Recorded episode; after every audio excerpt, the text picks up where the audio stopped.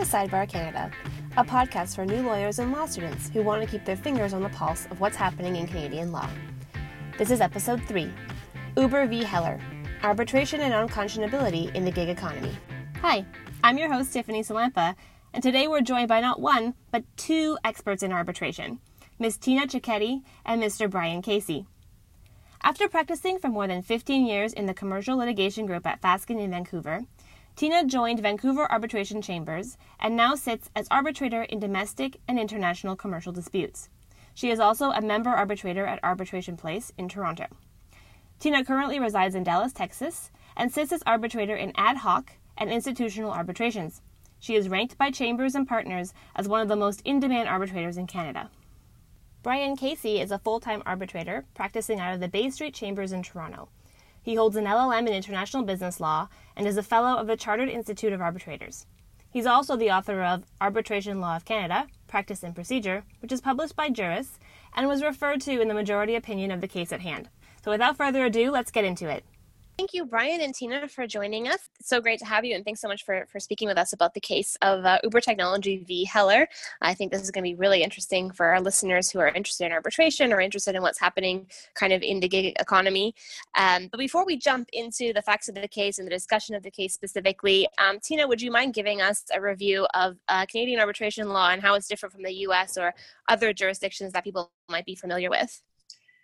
Uh, sure, Tiffany. We'll take this up to about 40,000 feet, uh, just to give the audience a, a bit of a background uh, on, on Canadian arbitration law, because it occurred uh, to us in our discussion that people may not realize that the situation in Canada is somewhat different than the situation in the US, which has a federal regime uh, for arbitration that crosses state borders or that is international.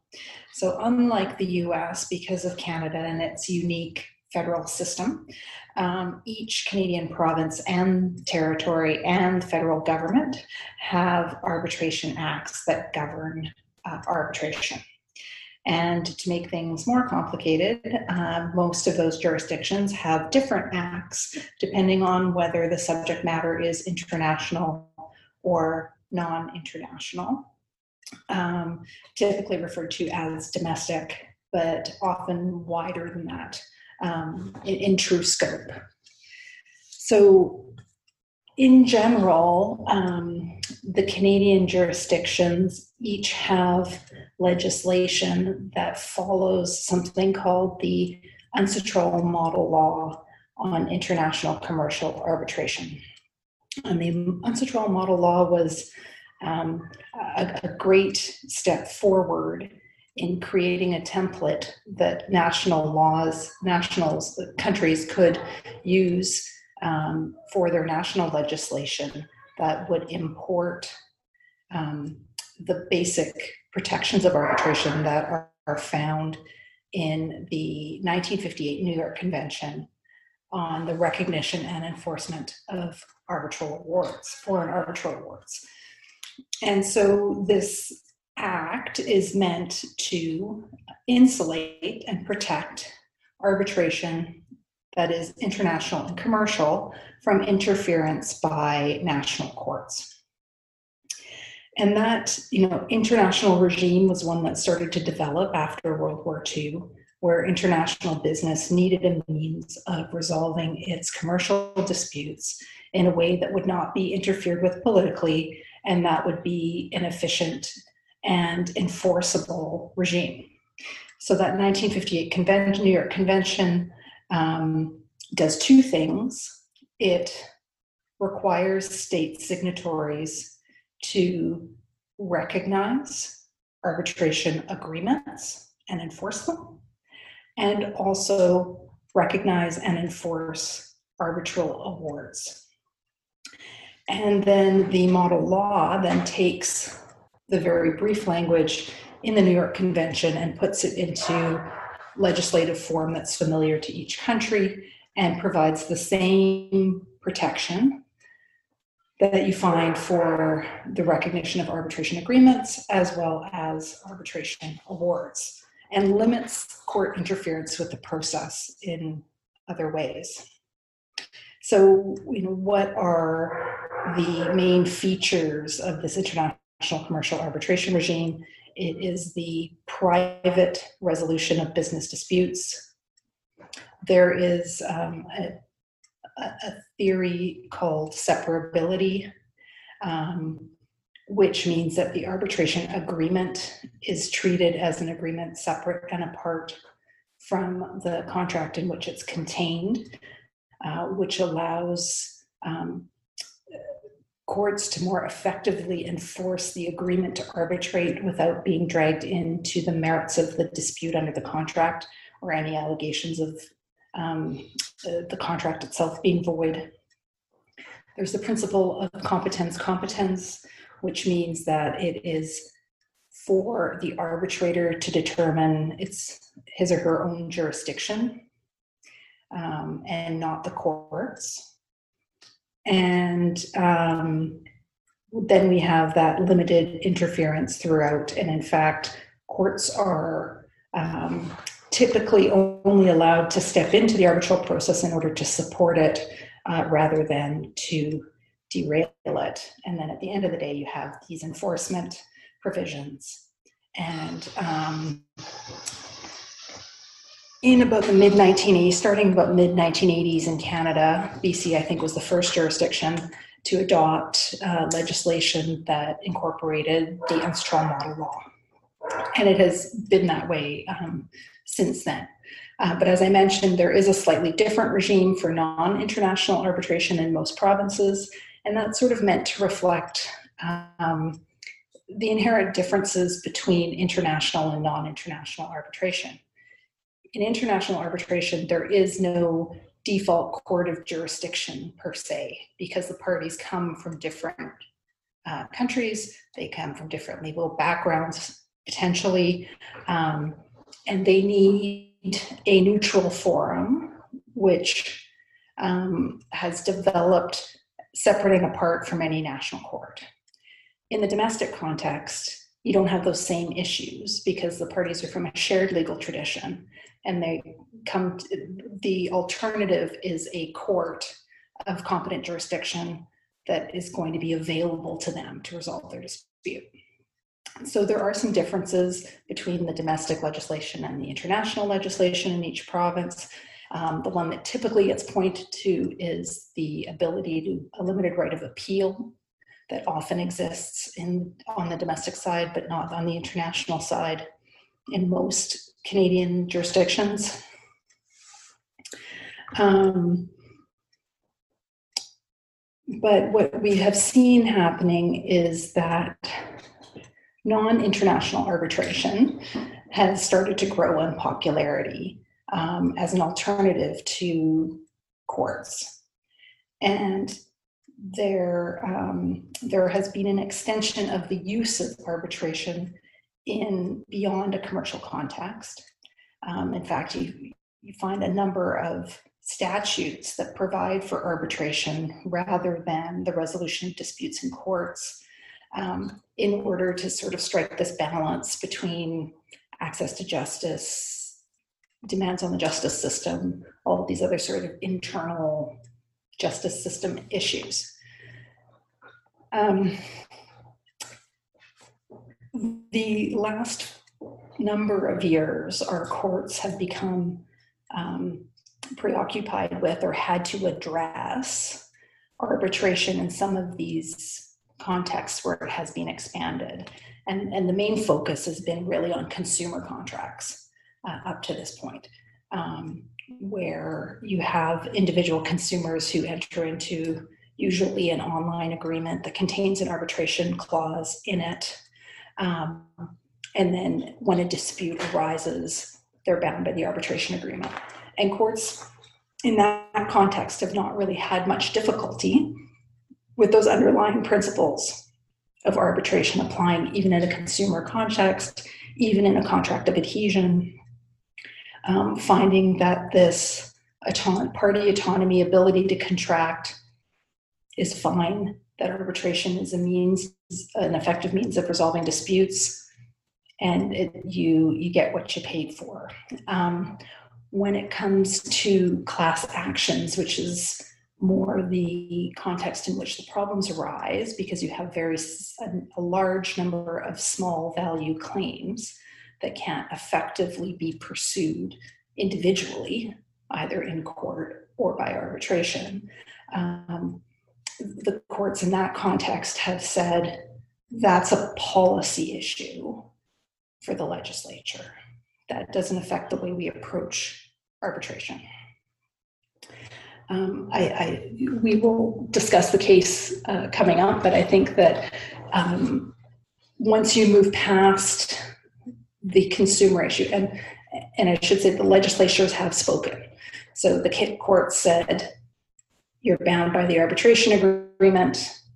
Um, therefore, that's what how you must resolve your dispute.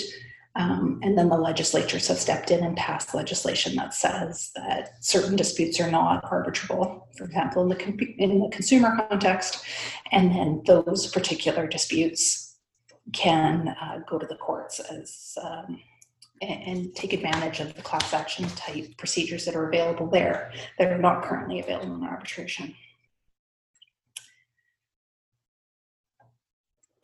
Um, we now, I think, are reaching the next challenge, which is an employment context or something that in reality is an employment context.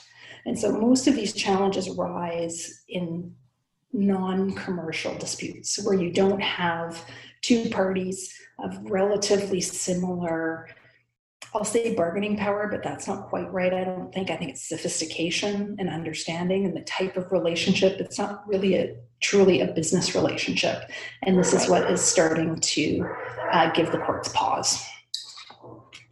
Right, and so that's where we kind of find ourselves now um, in the current case. Um, so, Brian, if you don't mind, why don't you give us just an overview of what's going on in Uber Technologies v. Heller um, and, and what sort of just a really quick overview review of the facts and then what they kind of decided, and then we can dive in a little bit deeper into the decisions and the reasons for, for the decisions. Okay. Um, yeah, Mr. Uh, Mr. Heller uh, uh, provided uh, food delivery services uh, using the Uber app. And uh, when he signed up for the app, he had to accept without any negotiation the standard form terms that appeared uh, on his screen. And uh, those terms included that the contract would be governed by the laws of the Netherlands because that's where Uber was incorporated. The, the Uber subsidiary that services Ontario, at least, is incorporated in the Netherlands. Um, it had to uh, he had to accept that any dispute would be resolved first by mediation and if not successful then by arbitration in the netherlands under ICC rules. Um, we don't know the I'm details. Sorry, just for just for our listeners, ICC is the international court, right? International uh, uh, uh, court in, out, of, out of Paris. Okay. Um, um, and it is probably the one of the most recognized inst- arbitral institutions for international arbitrations. It's the International Chamber of Commerce, actually, is, is what ICC stands for. So we don't know the details, but um, something went wrong. And uh, Mr. Heller then starts a class action proceeding in the courts of Ontario, claiming there have been numerous violations of the Ontario Employment Standards Act that uh, sets out a number of things, minimum wages and all of those sorts of things. Uber, of course, moves to stay the uh, court proceedings in favor of arbitration. Mr. Heller counters that and says the arbitration agreement is invalid because it was unconscionable. And also, you can't contract out of the mandatory provisions of the Employment Standards Act that allows for uh, other means of, uh, of resolution. So, the evidence that's put forward is that uh, uh the upfront filing fee for an ICC arbitration, if he wanted to, to, to do this, would be $14,500. Then he would have his legal fees and presumably at some point travel expenses, that was maybe before Zoom, uh, to, uh, to, to the Netherlands. Um, the evidence also showed that he made between four and six hundred dollars a week working in his uh, food delivery business, which, if you work it out, uh, means that even at 52 weeks of the year, a maximum gross income of $31,000. Um, so, the first instance judge uh, says, under the competence competence doctrine, which is law in uh, in Ontario and Canada. Uh, the arbitrator will have to decide uh, issues of unconscionability and whether the Employment Standards Act uh, ousts the uh, the arbitrator, arbitrator's jurisdiction. The Court of Appeal, in a rather vigorous uh, finding, reversed the uh, trial judge and said a whole bunch of things, but for our purposes, the only one that matters is that under Ontario law, the contract is unconscionable. And so then it goes to the Supreme Court of Canada. And in Canada, it's uh, the same as the US. There's nine judges. You have to get leave of the court. They only hear things they want to hear. And leave was granted, and it came in front of the nine. Seven of the judges concurred in a in a decision that the appeal should be dismissed on the basis that the uh, of unconscionability. One judge con- concurred in the result, but on a different basis, public policy. And the last, the ninth judge would have allowed the appeal and let it go to arbitration, but only with conditions. And so that's where we have the the facts uh, of the of the Uber case. Tina, did I did I leave out anything? Did I get it right? It, it sounds right to me, Brian. Um, I, I, should also also mention that once they got to the Supreme Court of Canada, um, it became very clear how interesting this case was to the arbitration community because I'm fairly, I believe the number was 17 interveners um, appeared in the case. Each, and many of whom were arguing some of these arbitral concepts like competence, competence, and the role of the place of arbitration um, in order to assist the court in uh, arriving at a decision that hopefully would not um, have negative consequences for Canada internationally. And I say that because Canada is, is a model law jurisdiction, because the nature of the model law um, those decisions get looked at beyond Canada's borders. So in other places, uh, they are they look to Canadian courts, uh, which have been to this point very supportive of arbitration, um, to see how that model law is interpreted and applied. So high stakes case. Yeah, so this one was very important, which is, is why we're talking about it. So, um, Brian, you mentioned obviously that there was a sort of a opinion that most of the judges agreed with, and then one concurring opinion in the, the dissent, but we'll leave the dissent for now. Um, so between the, the joint reasoning and then the concurring opinion, um, I think Brian, you prefer one over the other, and Tina, you prefer the other. Um, so why don't why don't you uh, you two jointly explain? Or Brian, why don't you start by explaining in detail the reasoning of the of the majority opinion, and then Tina, you can you can favor on the concurring side, and we'll have a, a bit of a debate here if you don't mind firstly, I think Tina uh, talked about this earlier. You know, this is what I call a fringe case, where commercial arbitration principles of party autonomy, freedom of contract, bump up against consumer arbitration and the perceived need of governments or courts to prohibit predatory practices and protect people from themselves. As you've heard, each province has two arbitration statutes, one for international that's that is the model law for the most part, uh, and another for non international or domestic arbitration, which is also based on the model law, but as you've heard, with provisions for more uh, court supervision. I don't think they needed to do so, but the Supreme Court first spent a lot of time deciding which act would apply. Uh, again, when you read the language of the acts, I'm not sure it really mattered, but this was the first thing they did.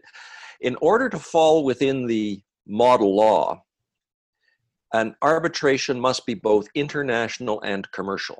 And there's no question that it was international because Uber was incorporated in the Netherlands. But the court found, and in my view properly, that the dispute was not commercial. as its essence was a labor and employment dispute.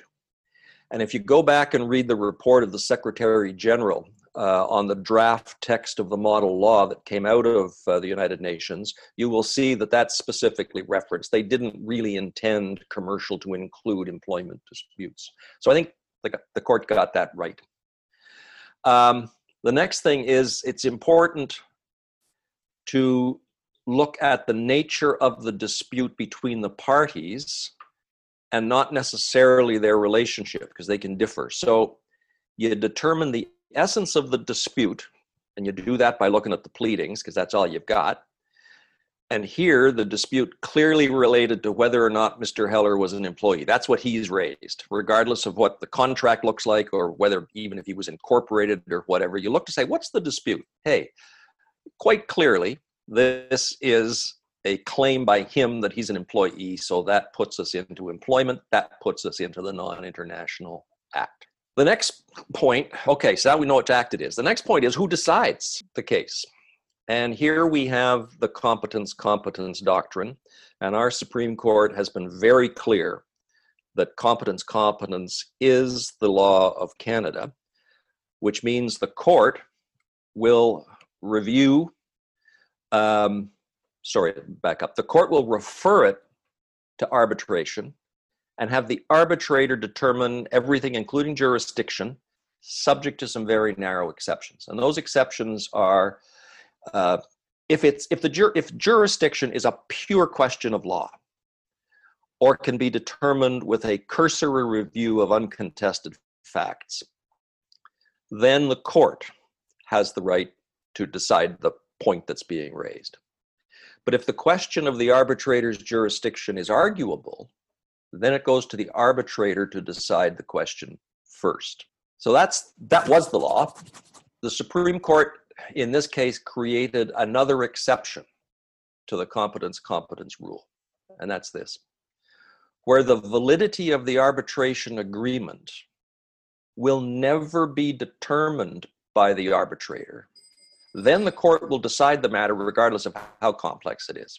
I think when if you get into it, you find that the U.S. courts would probably do the same thing. But to quote from our Supreme Court, the only question they had in front of them is whether there is a real prospect on the facts that the arbitrator may never decide the merits of the jurisdictional challenge. And the court found that here, in the circumstances, the facts you've heard, Mr. Heller was never going to be able to go to arbitration in the, in the Netherlands. Right, because it was just too expensive. He was never going to be able yeah. to get there practically. Yeah. And so one of so the, the court has created an, an, an exception to the competence competence rule, and that is look, it's got to be real. if it's if it's illusory, if there is no ability to go and get the point decided, uh, the court will decide the matter. So the court says, all right, now we've got it.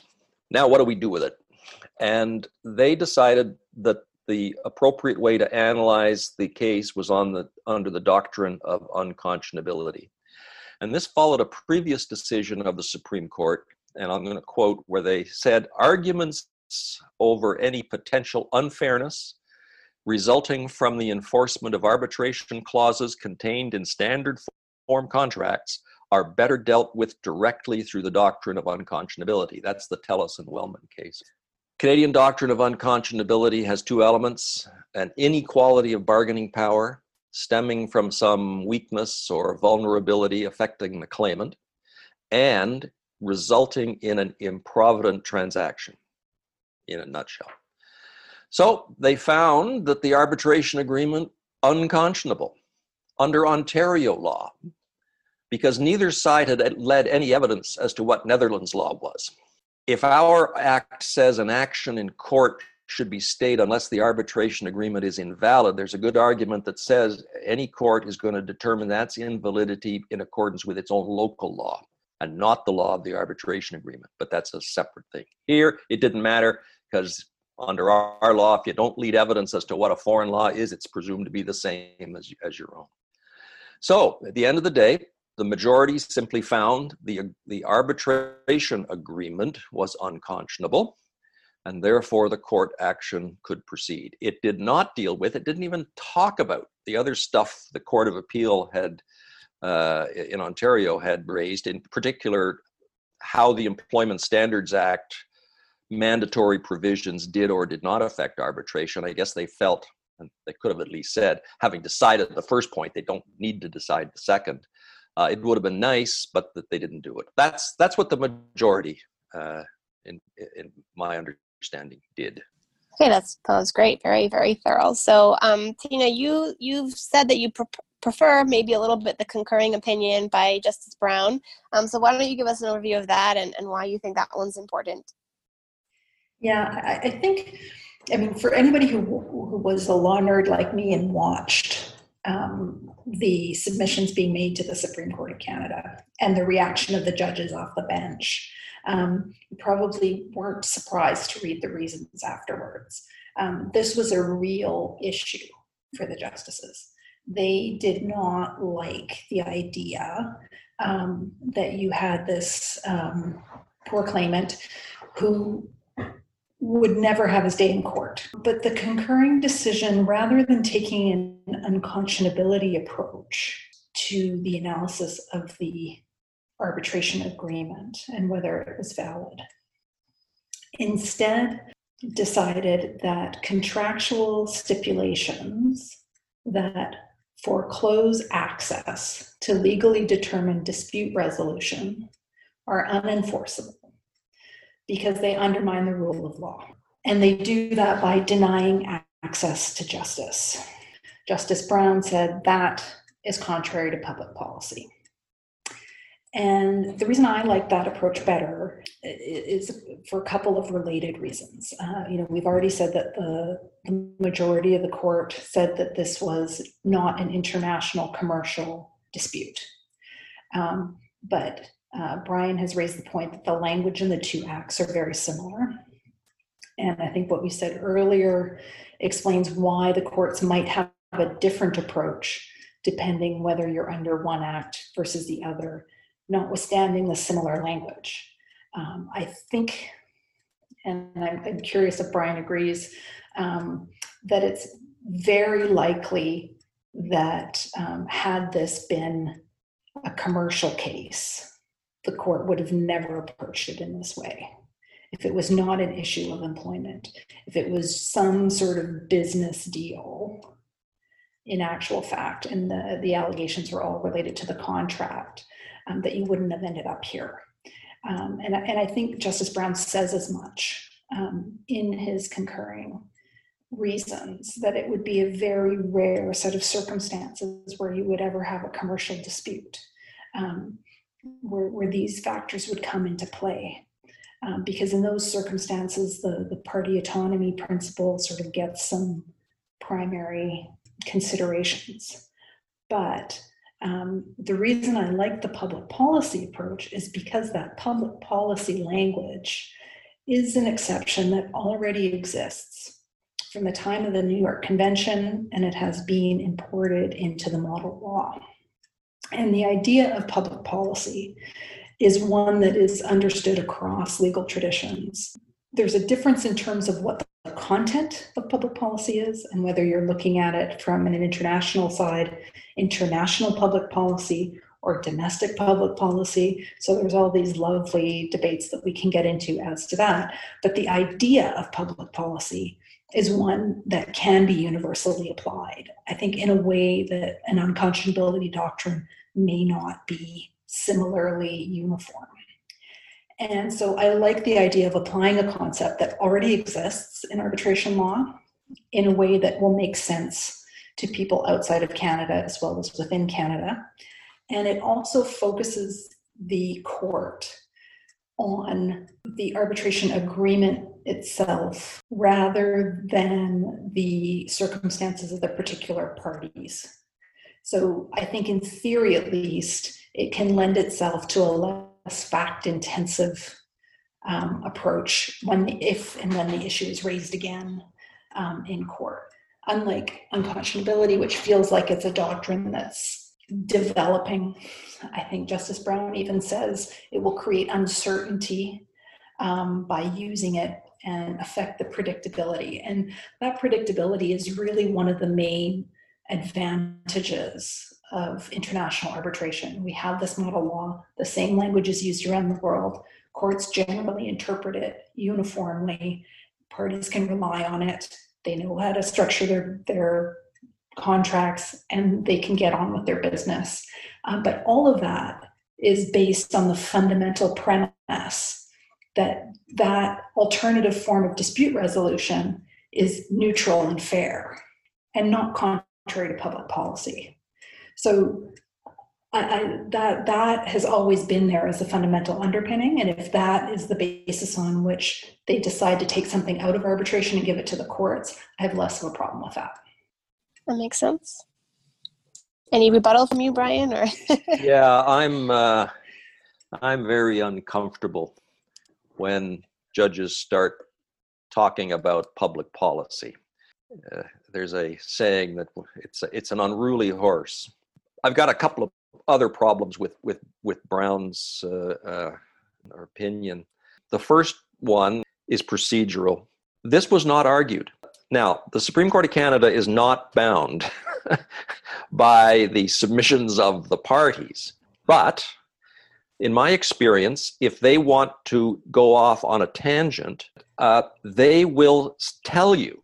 Um, a, a, a, very fast war story. I get I get on my hind legs in the Supreme Court of Canada, and I say to the, the to the to the bench, I say, "Look, uh, I'm going to go right to the main issue here because the question of what the appropriate test is in all the courts below, the parties have agreed it's this test, and the courts have agreed with the parties that yes, that's the test. And the chief looks down and says, We haven't agreed. We want you to file supplementary briefs on whether or not that's the right test. So they raised it for the first time, but they gave us the opportunity to then file material on the point. Right. And we did. And in the end, they said, no, no, that was the right test. Thank you. uh, but so my first problem with Brown is that that he didn't give the parties the chance to make submissions. And who knows, that might have affected the way he did his decision. It might have affected the majority's opinion as well.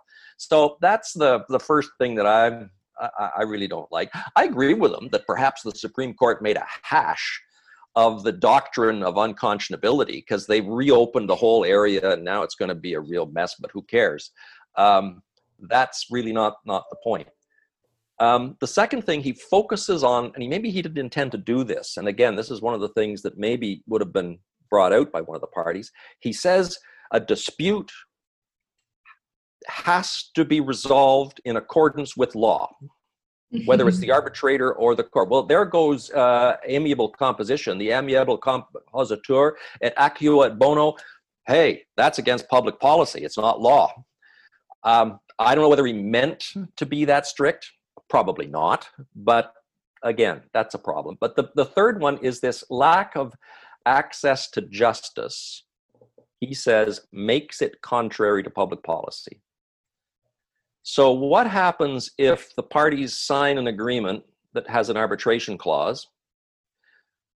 Everything goes swimmingly. Five years later, the one of the parties is now a little bit in financial difficulty and wants to bring a $100 million dispute to the ICC and just can't afford anything like the cost. At the time the dispute arises, does public policy then kick in and say, oh, well, if you can't go to arbitration, don't worry about it. You can still come to court? Boy, that just drives a big truck through it. I don't know that he intended that, but that's my concern public policy bothers me.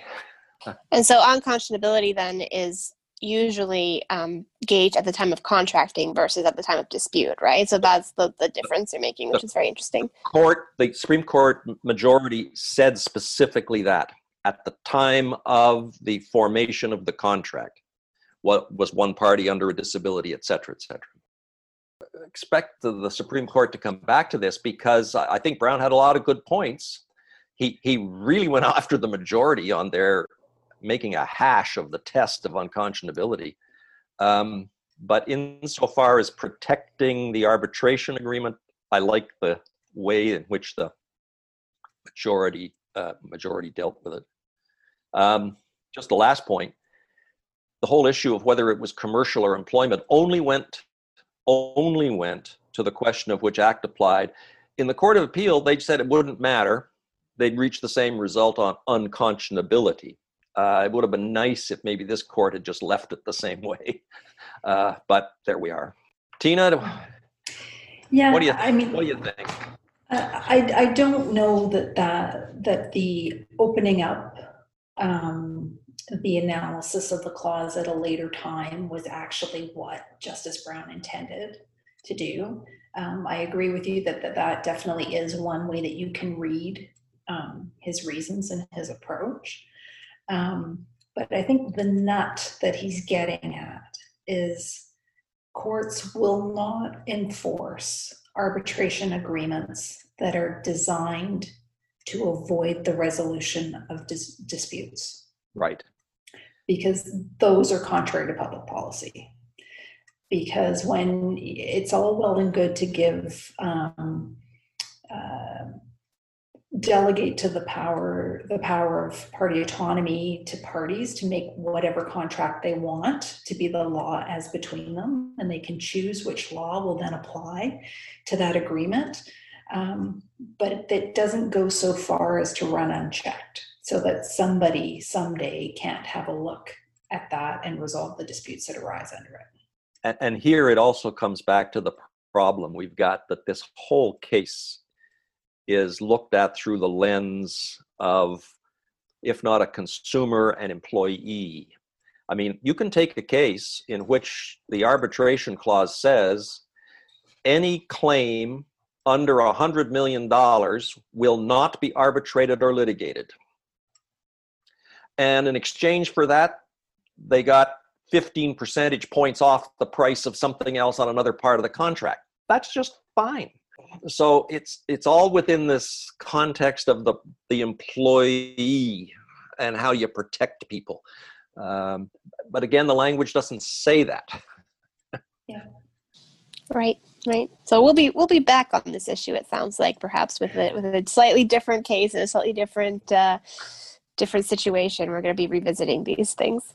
Um, very quickly, if you guys want to say anything on the dissent, is there anything worth talking about in the dissent? Um, I don't think anybody likes the dissent, but just to sort of to give it its its moment. Yeah, I I mean, I, I think the dis, the dissent makes a lot of sense if this was a commercial case. Um, but I think the problem, in my view, with the dissent is that if you adhere too rigidly to those principles of things like competence, competence, you run the risk of giving up the whole of commercial arbitration and what's good about it.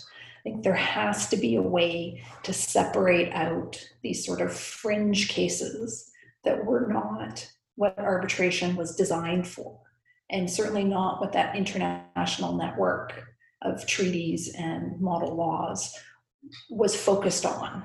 And when you move, start to move beyond those commercial relationships and apply it in different contexts, and you have different notions of public policy that apply to those kinds of relationships, like employment relationships and consumer relationships and individuals, um, you start to see a backlash. And you've seen it south of the border, where there is a movement against all arbitration. Um, there's a sense in some quarters that arbitration is bad, it's secretive, um, it has all of these issues related to it, which of course only arise in certain contexts. And I would argue only when it's been stretched um, to these areas that it's not well suited for, where there is a public interest in what happens in those disputes. Um, so I, I prefer the division and the recognition that um, international arbitration, those protections are, are reserved for commercial cases uh, where they make sense and they operate well and they allow businesses to um, resolve their disputes efficiently and enforce their awards and get on with things. Um, that's not necessarily the case for other types of cases, and they should be treated differently. Makes sense. Makes Uh, I think I think too um, the uh, I, and I agree with everything that Tina uh, has said. I'm concerned as well because the dissent was not really so strong uh, because when you read what she finally decides, and I'm going to quote it I would allow the appeal and grant Uber's motion for a stay of proceedings on the condition that Uber advances the funds needed to initiate the, the ICC arbitration. So, uh, where'd that come from? That's not in the arbitration agreement.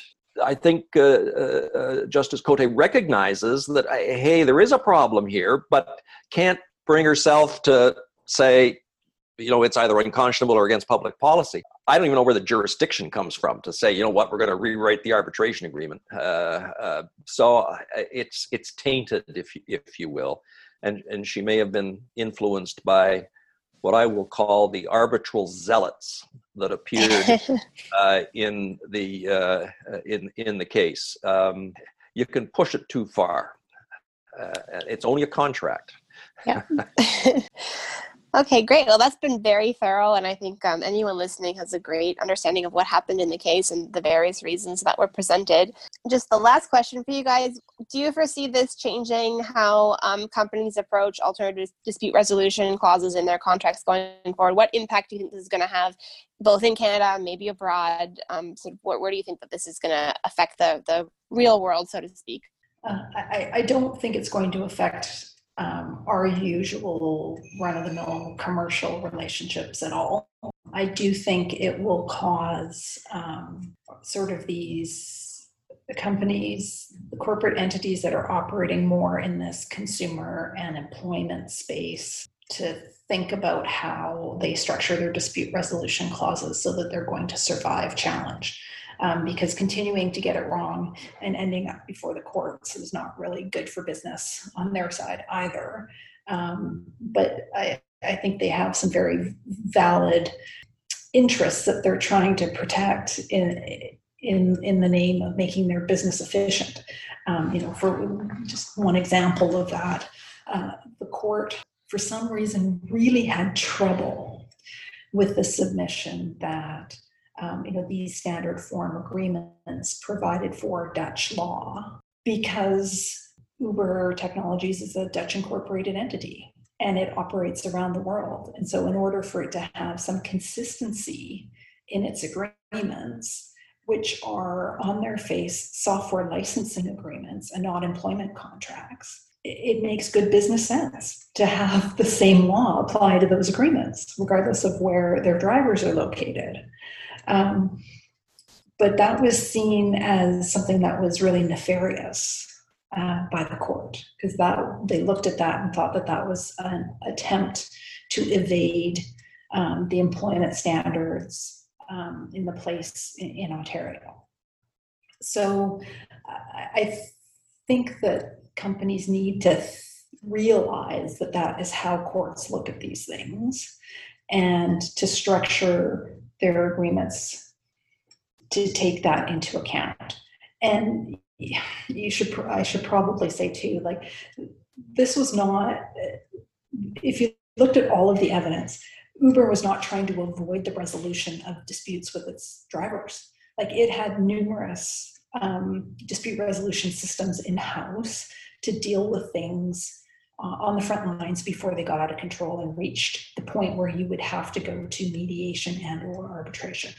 But you know the court was very much focused on this. Well what if you have a dispute that you can't resolve that way? And you know in this case the way that was formulated was i'm an employee. So so that is a different lens to look through. But uh, you know i think realistically these companies have to look at what they're doing and understand how the courts are going to react to what they're doing and find a way that meets their own business needs to meet the needs of the public policy at the places that they're operating in. Yeah, I would. Uh, I'd agree um, with with uh, with with all of that, except I may be more of a uh, of a pessimist. I'm not sure that this clause wasn't drafted to be a limitation of liability clause, uh, and I think to the extent to which companies will take this case and realize maybe they shouldn't be playing around with an arbitration clause as a means of getting out of ugly disputes, uh, that's good. because as i said earlier you know it's the it's the uh, it's the tough case that makes bad law consumer stuff employment stuff you know you really don't want judges making broad statements within that context that then can be used by someone in a real commercial case to say aha look what i've got here so i, I hope it i'm not i have i have no real belief that it will but i would hope that it would cause companies to uh, think twice before using these clauses uh, as a means of getting out of uh, some responsibility to one way or another settle the dispute, whether by court or by arbitration. Well, thank you both so much for your perspectives and for your time this evening speaking about this case. I've, I've had a lot of fun. I've learned a lot, and I'm sure our listeners have as well. So thank you so much for joining me. You're welcome. You're welcome. Good fun. Thanks for listening, and we hope you enjoyed the show. If you'd like to keep in touch with us or have an idea for a topic of a future episode, feel free to reach out to us on Twitter at Sidebar Canada or follow our Facebook page at Sidebar Canada Podcast. Sidebar Canada aims to provide useful and relevant commentary on developing legal issues, but is by no means a definitive source of information on the law or any other subject matter presented. Nothing discussed in this podcast constitutes legal advice or gives rise to a solicitor client relationship. Whilst we endeavor to ensure the information presented is correct, no warranty, express or implied, is made as to the accuracy of the podcast content, and we do not accept liability for error or omission. Finally, the views expressed of the hosts and the guest speakers are their own and do not reflect on their employer or any other affiliated third party.